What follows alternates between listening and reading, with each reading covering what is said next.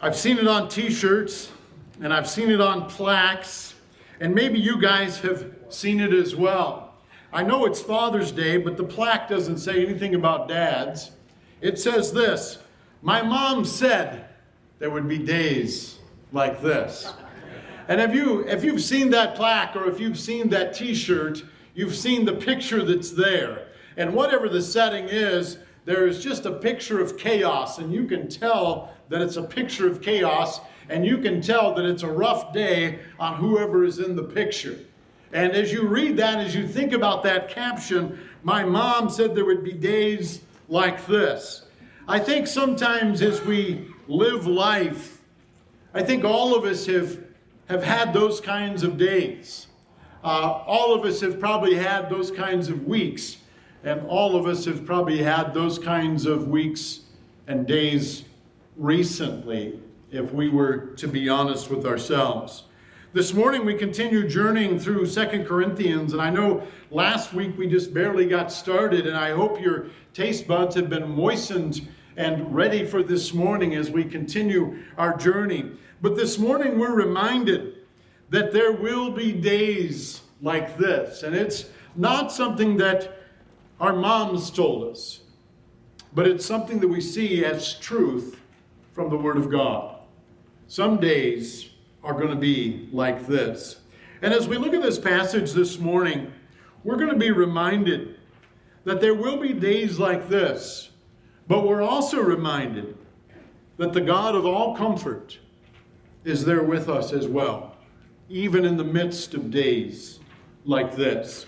Open your Bibles this morning to Second Corinthians chapter 1. 2 Corinthians chapter 1. We left off in verse 2, and I'm reading in the English Standard Version, and right after verse 2 is verse 3. I don't know if all of your translations are that way, but that's how mine is. And so we're going to read verses 3 through 7 together. I'll read aloud, and you can follow along with me in your copy of the scriptures. It says, Blessed be the God and Father of our Lord Jesus Christ, the Father of mercies, and the God of all comfort, who comforts us in all our affliction so that we may be able to comfort those who are in any affliction with the comfort with which we ourselves are comforted by God. For as we share abundantly in Christ's sufferings, so through Christ we share abundantly in comfort too. If we are afflicted, it is for your comfort and salvation. And if we are comforted, it is for your comfort, which you experience when you patiently endure the same sufferings that we suffer. Our hope for you is unshaken for we know that as you share in our sufferings, you will also share in our comfort.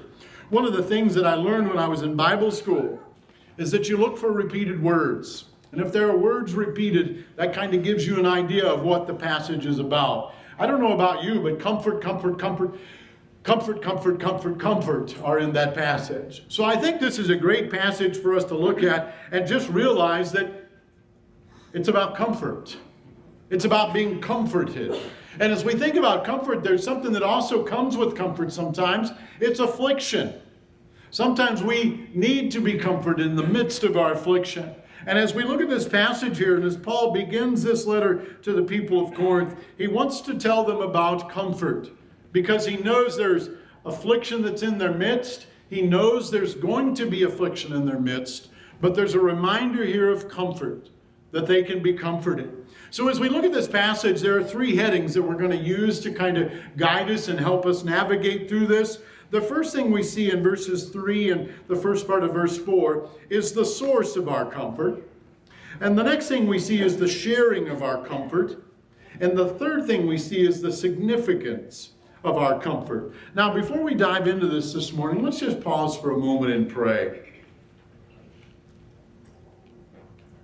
Great God in heaven, we're thankful we're thankful that you are the great God in heaven, that there is no other.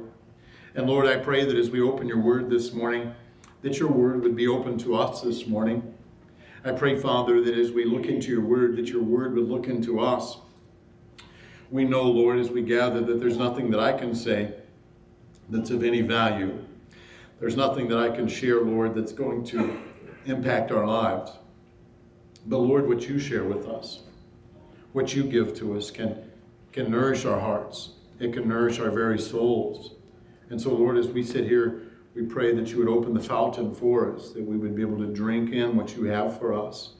And so I pray, Lord, as we're here this morning, that we would hear from you. Don't allow me to get in your way, Lord. I pray anything that I share that's not of you will be quickly forgotten. But I pray, Lord, what you have for us, we would hear. We pray all of these things in your Son's perfect and precious name. Amen. Now, as we begin this passage, the first thing we want to look at is the source of our comfort. Look at verse 3 here. He says, Blessed be the God and Father of our Lord Jesus Christ. I think it's interesting as we look at this that Paul really begins this section, begins this passage with a moment of worship. You know, oftentimes as we look at the letters from Paul, there are moments when he breaks out in worship, and we've seen that in our study through Thessalonians. But here in this moment, as he's beginning this letter, he begins with a moment of worship here. Uh, and Paul began First Corinthians with a moment of thanksgiving as he was looking at them. He gave thanks. But here in this moment, he just pauses, and there's this moment of worship here where, where Paul just describes praise and glory to God. That's, that's what he's doing here. Now, it's interesting that this word blessed here uh, is it, the Greek word that's used there is the word where we get eulogy from. Uh, and, a, and, a, eulogy, when we think about eulogy, uh, there is just speaking highly of the person we're speaking of. We're just sharing about who they are uh, and, and, and, giving praise to who they are or speaking about who they are. And, and that's what Paul is doing here as he looks to God and, and speaks about God. He's, he's just uh, speaking and describing honor to God and, and giving him praise and giving him glory. And you know, as I as I thought about this, I sometimes we look at difficulties in our life. And sometimes, and I won't speak about you guys, but I'll speak about myself. When I see difficulties in my life, I oftentimes sit down and I begin to tell God about my difficulties, like He doesn't already know. Paul is going to speak about difficulties. But notice the first thing that he does he turns their attention to the one who is going to take care of the problem. He turns his focus on the primary problem solver. That's where his focus is. And, and that's what he does is begin to worship God and begin to praise God and think about who God is. And, and, and that's what he does is ascribes that honor to God. And you know, as we think about the different things that we look on, what a perspective change this, this creates in us as we think about our great God first rather than our great problem. And I think as we focus on our great God, then our great problem becomes smaller. After we focus on our great God, then we can take our small problems to Him and let Him work on those. But so often we need to first focus on the main problem solver on the great problem solver and shove all of those problems over onto his side of the board and recognize him for who he is. And that's what Paul uh, does here. He recognizes the greatness of God uh, instead of the greatness of his problem and, and begins there. Now, notice what he says here in verse 3 Blessed be the God and Father of our Lord Jesus Christ. Paul gives praise to the God and Father of our Lord Jesus Christ. That is the God that he is speaking to. The God who is the God and Father of our Lord Jesus Christ. Now, in the Old Testament, when they were speaking of God, they often spoke of God as being the, the God of Jacob, the God of Abraham, the God of Isaac, uh, the God of Abraham, Isaac, and Jacob. They would put those together. But as we went through our study in Genesis, we saw that transformation take place, didn't we? In the beginning, it was the God of Abraham, then it's the God of Isaac, the God of Abraham and Isaac, the God of Abraham, Isaac, and Jacob. As the time moved on, as we moved through our study in Genesis, we saw that change. Now, when we get to the New Testament, God is identified as God the Father of our Lord Jesus Christ. We can't come to the Father without the Son. There are some who teach and share that, hey, we don't need Jesus, it's just about God. But if we leave out Jesus, we don't have God. It doesn't work that way. Because God is the God of our of God is the Father of our Lord Jesus Christ. And that's what he lays out here. And throughout the New Testament, we don't see this used in the Old Testament, but throughout the New Testament, we do see this phrase being used. This is Hebrews chapter 3, verse 1, and it says this Long ago, at many times and in many ways, God spoke to our fathers by the prophets, but in these days, He has spoken to us by His Son, whom He appointed the heir of all things, through whom also He created the world. It says, He is the exact radiance. He is the radiance of the glory of God and the exact imprint of His nature. He upholds the universe by the word of his power. After making purification for sins, he sat down at the right hand of the majesty on high. Jesus is the exact representation of the Father, exact in essence, exact in nature, and he is equal to God. And that is how Paul begins this and shares with this. And you know, I think there's another interesting thing here. Notice it says, Blessed be the God and Father of our Lord Jesus Christ. Paul is writing to a group of believers, the people of Corinth, and they are his brothers and sisters in Christ. And he says, the Father of our Lord Jesus Christ. It was our Lord who went to the cross on your behalf and on my behalf. It was our Lord who died to pay the penalty and the wages of sin. It was our Lord who rose from the grave, pronouncing victory over sin and over death. That's our Lord. That's our Jesus who did that. Uh, not just mine, but ours. If we've trusted Christ as our Lord and Savior, we're in that same boat. And we can say, Our Lord. Jesus Christ. And that's what Paul does. And as we think about this, Jesus, or the Lord speaks of his deity, Jesus speaks of his humanity. And Christ is the, the Greek word for Messiah, the anointed one. And that's who Jesus is. And if it was the clip notes on who Jesus is, that sums it up. That's the name. That's who Jesus is. The Lord Jesus Christ. Now notice verse 3 the Father of our Lord Jesus Christ, the Father of mercies. Now, as we think about this, as we think about the Father of mercies, the Father of mercies, uh, in, in the Jewish language, in Hebrew, uh, in the Jewish culture, the thought of Father, that word carries the idea of originator. And as we think about that in this context, God is the originator of mercies. Uh, this word that's used here means compassion. And as we think about God, God is a God of mercy. God is a God of compassion. God is full of compassion. Uh, there was a small group that just did a Bible study, and they used the, the study that we did on the book of Jonah. And one of the things as we go through the book of Jonah, we are just reminded of God's compassion we are reminded of God's mercy. Remember, Nineveh was a village that didn't know God, they, they didn't know God at all. And God chose Jonah to go to them and share the message of God with them that they needed to repent, that they needed to turn to God. God didn't have to do that. Judgment was going to come. And God could have just wiped out Nineveh. But instead, in his compassion, in his mercy, he sent the prophet Jonah to go to Nineveh and to proclaim the gospel there. And they repented after Jonah listened to God. God is a God of mercy, even in the midst of his judgments. As we read the judgments that God pours out on his people, we see his mercy in the midst of those judgments. And you know, as we as we read about Jesus, as we see Jesus, we're reminded of who he is. This is John 1, verse 18. It says, No one has ever seen God, the only God, who is at the Father's side. He has made him known. You see, Jesus revealed, Jesus, as the exact representation of God, revealed God to us. And as we look at Jesus, as we see Jesus, and even as we unfold the Gospels, we're just, we see the compassion of Jesus. We see the mercy of Christ time and time again.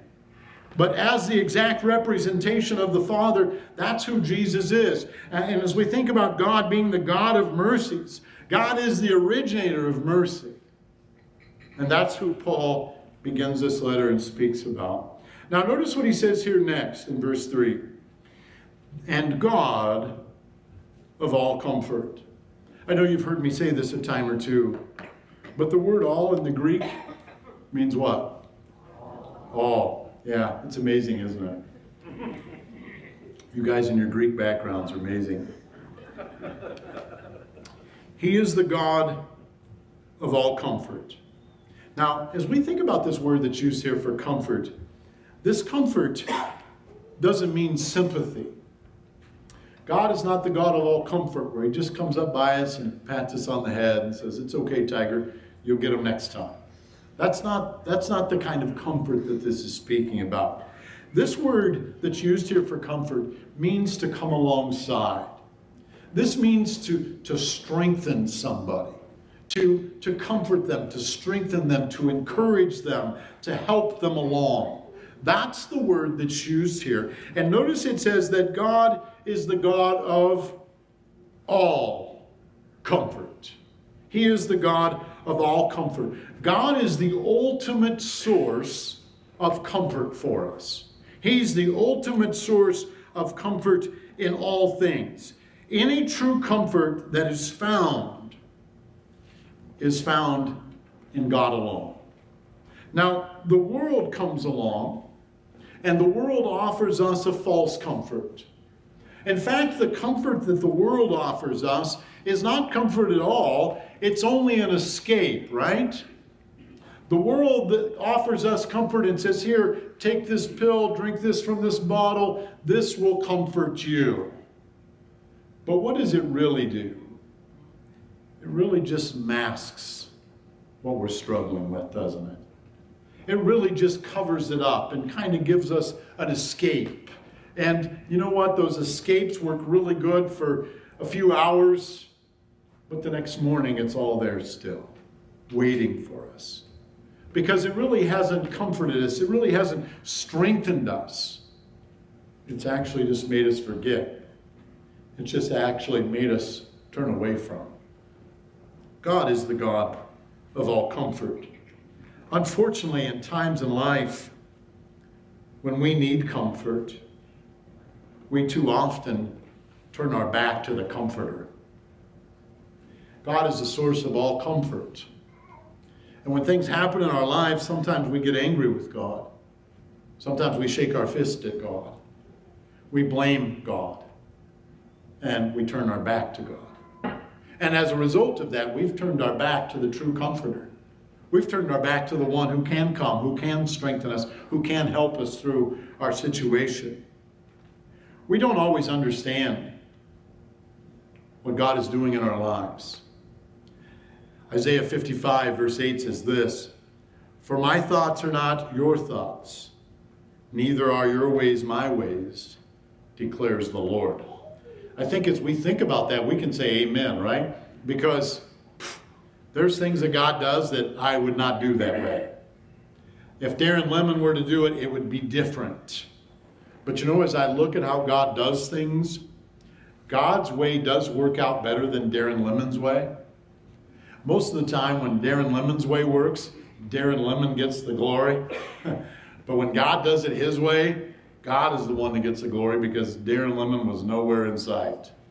It has to be a God thing. And so, as we think about this, there's a reminder that God has plans that are beyond us, and there's things that we don't understand. And there are going to be things we don't understand. And on this side of heaven, we may never understand them. But God's ways are higher than our ways. And God is the God of all comfort. And so, as we think about this, uh, as we think about those situations. God knows why. He can carry us through, He can comfort us. He will comfort us as we go through those times. He is the God of all comfort. Now, notice it says in verse 4 it says, Who comforts us in all our affliction. There's that Greek word again, right? All, all our affliction. He comforts us. Sometimes God uses His Word to comfort us. I don't know if there's been a time in your life when you've been struggling with something and you've opened God's Word and you've just been reading, and maybe through your daily devotions, and you're just going verse by verse, and all of a sudden uh, you're in a, in a portion of Scripture that you don't think would be helpful, and boom, there's your little nugget of help. And you're comforted by that. I'm amazed at how someone can write a devotional 600 years ago, and I can read it today, and I'll be like, oh, that's exactly what I needed today. June 19th, 2022. And it was written in 1675 and it's perfect for me today. God's word does that for us. God will use his word to comfort us. And sometimes when we're lacking in comfort, sometimes we don't have comfort, this is exactly what we need in those moments. God's word. God uses his word to comfort us. Sometimes God uses his Holy Spirit to comfort us. There's that little assurance that we have. We're in our time of turmoil, in our time of unrest, God is there and comforts us with the Holy Spirit. Sometimes God comes alongside and, and comforts us with somebody else. Someone else will just say a word or, or just come alongside and kind of stand there with us. And God comforts us that way. He comforts us in all our affliction, whether it's through the Holy Spirit or whether it's through other believers. But God comforts us in all our afflictions. As we think about this word that's used here for affliction, uh, this word for affliction means pressure, kind of like the pressure you put on a grape. When we put pressure on a grape, the result is juice, right? That's kind of the pressure that this is speaking of. This is that kind of pressure that's used here. Sometimes when we go through life, that's what we find. The afflictions are, are like that. Sometimes they're emotional afflictions. Sometimes they're physical afflictions, but sometimes they're emotional afflictions. God is the God of all comfort. He comforts us in almost every affliction. The Greek word is all, right? He comforts us in all our afflictions. No matter what it may be, God comforts us in all our afflictions. And you know, as I read this, I can't help but think who is the Apostle Paul? What does he know about affliction? I mean, he doesn't live in 2022. He didn't even have Facebook for crying out loud. How does he know affliction? Well, I'm glad you asked that question as well. This is 2 Corinthians 11, so we'll get to this eventually. Uh, probably not next week, but it'll be a while. 2 Corinthians 11 23 says this Are they servants of Christ? I am a better one I'm talking like a madman with far greater labors, far more imprisonments, with countless beatings, and often near death. Five times I received at the hands of the Jews 40 lashes less one. Three times I was beaten with rods. Once I was stoned. Three times I was shipwrecked. A night and a day I was adrift at sea on frequent journeys in danger from rivers, danger from robbers, danger from my own people, danger from Gentiles, danger in the city, danger in the wilderness, danger at sea, danger from false brothers, in toil and hardship through many a sleepless night, in hunger and in thirst, often without food, in cold and exposure. And apart from other things, there's the daily pressure on me of my anxiety for all the churches. Does Paul know a little bit about being squished like a grape? I mean, he's been beaten like a grape. He's been stoned like a grape. I mean, he's had all of those things pressuring him, afflicting him, overcoming him. And what does Paul share with the people of Corinth? God is the God of all comfort and he comforts us in all afflictions. Paul's experienced affliction on an extraordinary level. And yet, he's also experienced comfort on an extraordinary level. This is not something that Paul just read about. This is something that Paul has experienced. And he says, God is the God of all comfort, comforts us in all our afflictions. So God is the source of our comfort. And that's what Paul is laying out there for us, is that God is the God, is the source of all comfort. But, but he shares here about the sharing of comfort. Look at verse 4 as it continues. So that we may be able to comfort those who are in any affliction. God comforts us in all our affliction so that we may be able to comfort those who are in any affliction. All comfort comes from God. But it says, as we are comforted, we are then to turn and comfort others. So, does this mean that God is not the God of all comfort? Does Paul just right now say the opposite to us? If God is all the God of all comfort, then why are we to comfort others as we have been comforted? I just kind of mentioned it in passing. But sometimes God uses us to comfort others. God allows us to go through experiences. God allows us to find Him as the source of comfort and then allows us to comfort others. Notice what it says as verse 4 continues with the comfort with which we ourselves are comforted by God. Paul saw himself as the pipeline for comfort. He drank in the comfort that God offered him in the midst of all of his afflictions. And then Paul turned after receiving that comfort, after being comforted, Paul turns and comforts others with the same comfort with which he was comforted. I'm so glad that comfort doesn't start with an S because we would be here till 2 o'clock waiting for me to spit out the S word. I can't do it. But comfort starts with a C, thank goodness. God comforts us so that we can in turn comfort others. We are to pass that same comfort that we have received on to other people. That's what we are to do. And as we think about this, and as we think about the theme of this letter, Second Corinthians, the theme of this letter is that we are God's ambassadors. And as ambassadors, we represent God. This is Second Corinthians 5:20. Therefore, we are ambassadors for Christ, God making his appeal through us. As ambassadors of Christ, we are representatives of Christ. As people are in need of comfort, we, as representatives of Christ, as representatives of God, as ambassadors on His behalf, come to people representing the God of all comfort who comforts in all afflictions. We have been comforted, we can help comfort other people in their times of affliction. Sometimes we've experienced afflictions,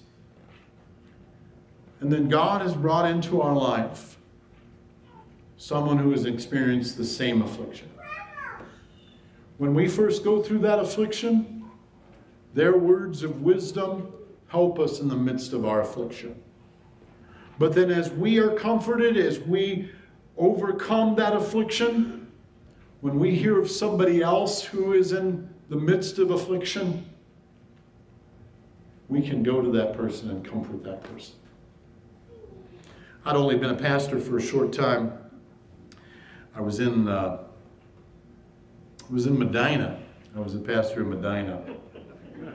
It was my first church, and uh, I remember going to the funeral of someone from the church, and I was standing there at the casket, and they were standing at the casket, and I was like, "Man, I don't know what to say."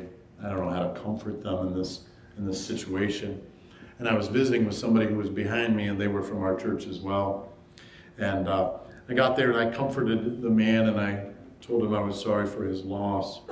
And he shook my hand and thanked me and gave me a hug and appreciated me for being there. And then the man who was behind me had just lost his wife just a short time before that. And he looked at this man and he said, there is somebody who knows what I'm going through. And both of these gentlemen just hugged each other. And both of them wept right there. But the man who was behind me was not a pastor, but he had lost his wife. And he knew exactly what the other man was going through because he had lost his wife. He was comforted by God when he lost his wife. And he comforted this other gentleman with the same comfort that he was comforted with. He was a conduit for the comfort of God. As we go through our afflictions, we can look at our afflictions and we can say, Woe is me. And there are times when we go through those afflictions where that's what we think. But as we are comforted by God, we in turn need to turn and comfort others as ambassadors of Christ, as ambassadors of God. Because it's kind of like a stewardship thing, isn't it? As God has given me that comfort, I can appreciate that comfort, I can enjoy that comfort, but then I can turn and I can hand that comfort to the next one in line. Because they need the same comfort with which I was comforted. And that's what Paul is sharing here. Now, notice what verse 5 says. Verse 5 says this For as we share abundantly in Christ's sufferings, so through Christ we share abundantly in comfort too. Did you hear that? This suffering is suffering that we suffer in the name of Christ.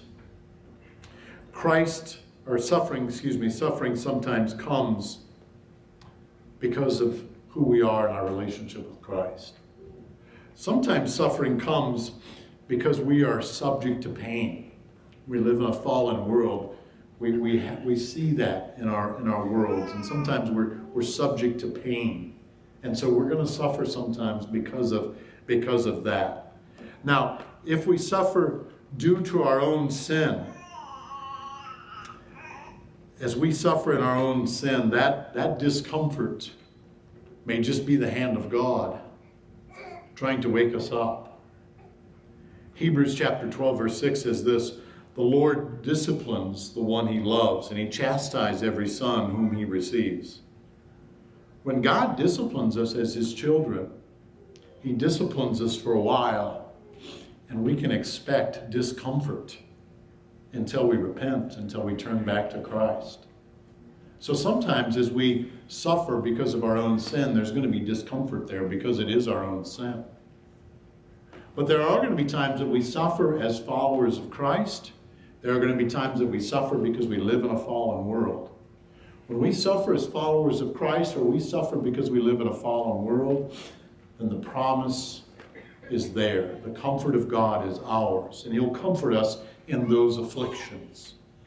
Our sufferings, whether for Christ or circumstances is never accidental.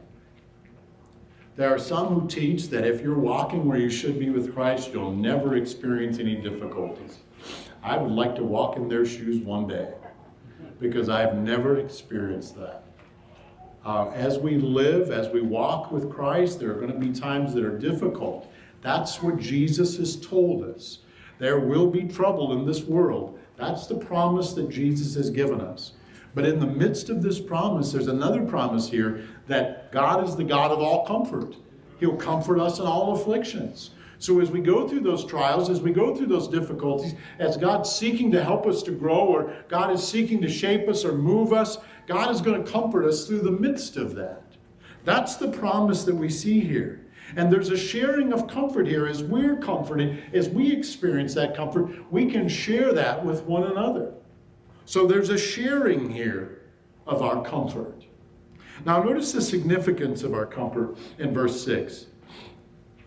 We are afflicted. It is for your comfort and salvation. And if we are comforted, it is for your comfort, which you experience when you patiently endure the same sufferings that we suffer. Paul and his team experienced suffering and they endured suffering as they ministered to Corinth. That suffering led to the people of Corinth receiving the gospel. And lives were changed as a result of that. And as a result of that, in the midst of that suffering that Paul went through to make sure they got the gospel, Paul experienced comfort.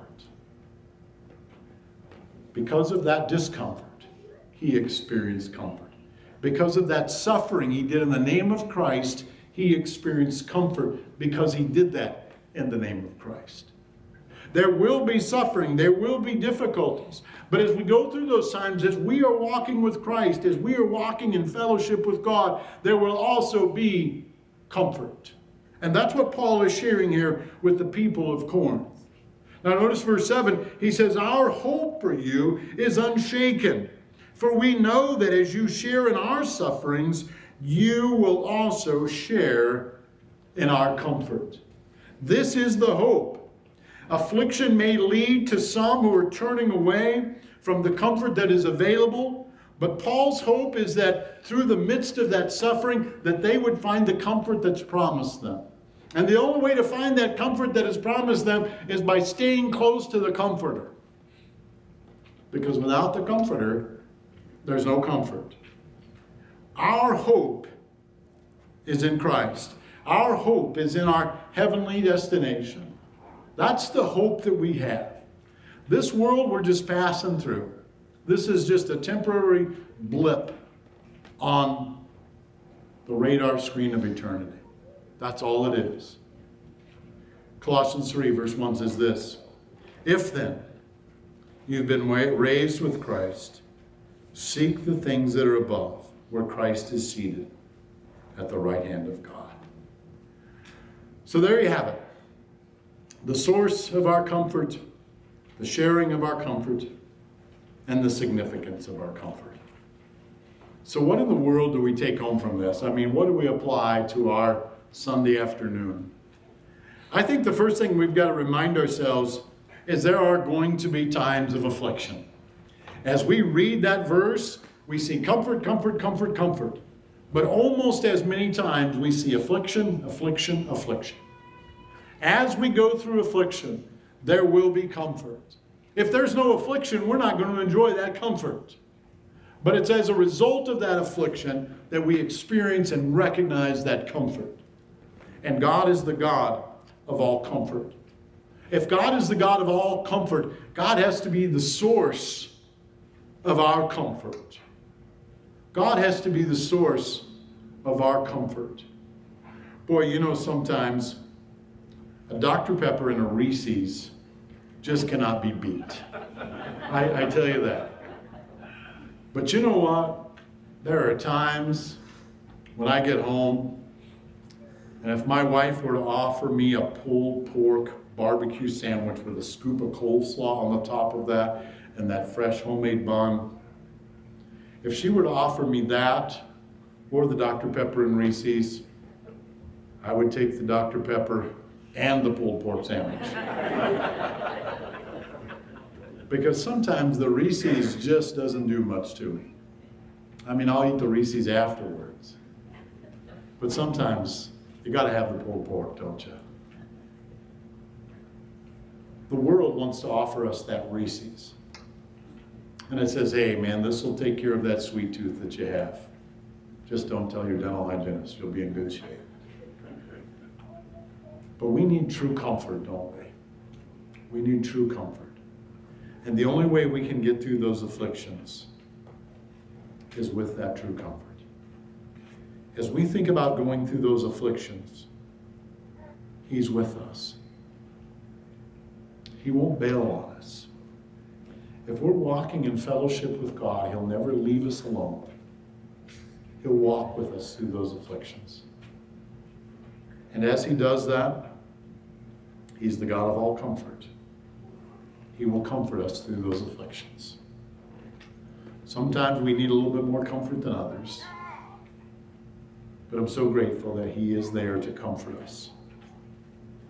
And then we need to be mindful that as we go through those times, what God has done for us as we go through those times is He has opened up for us a whole new door of ministry.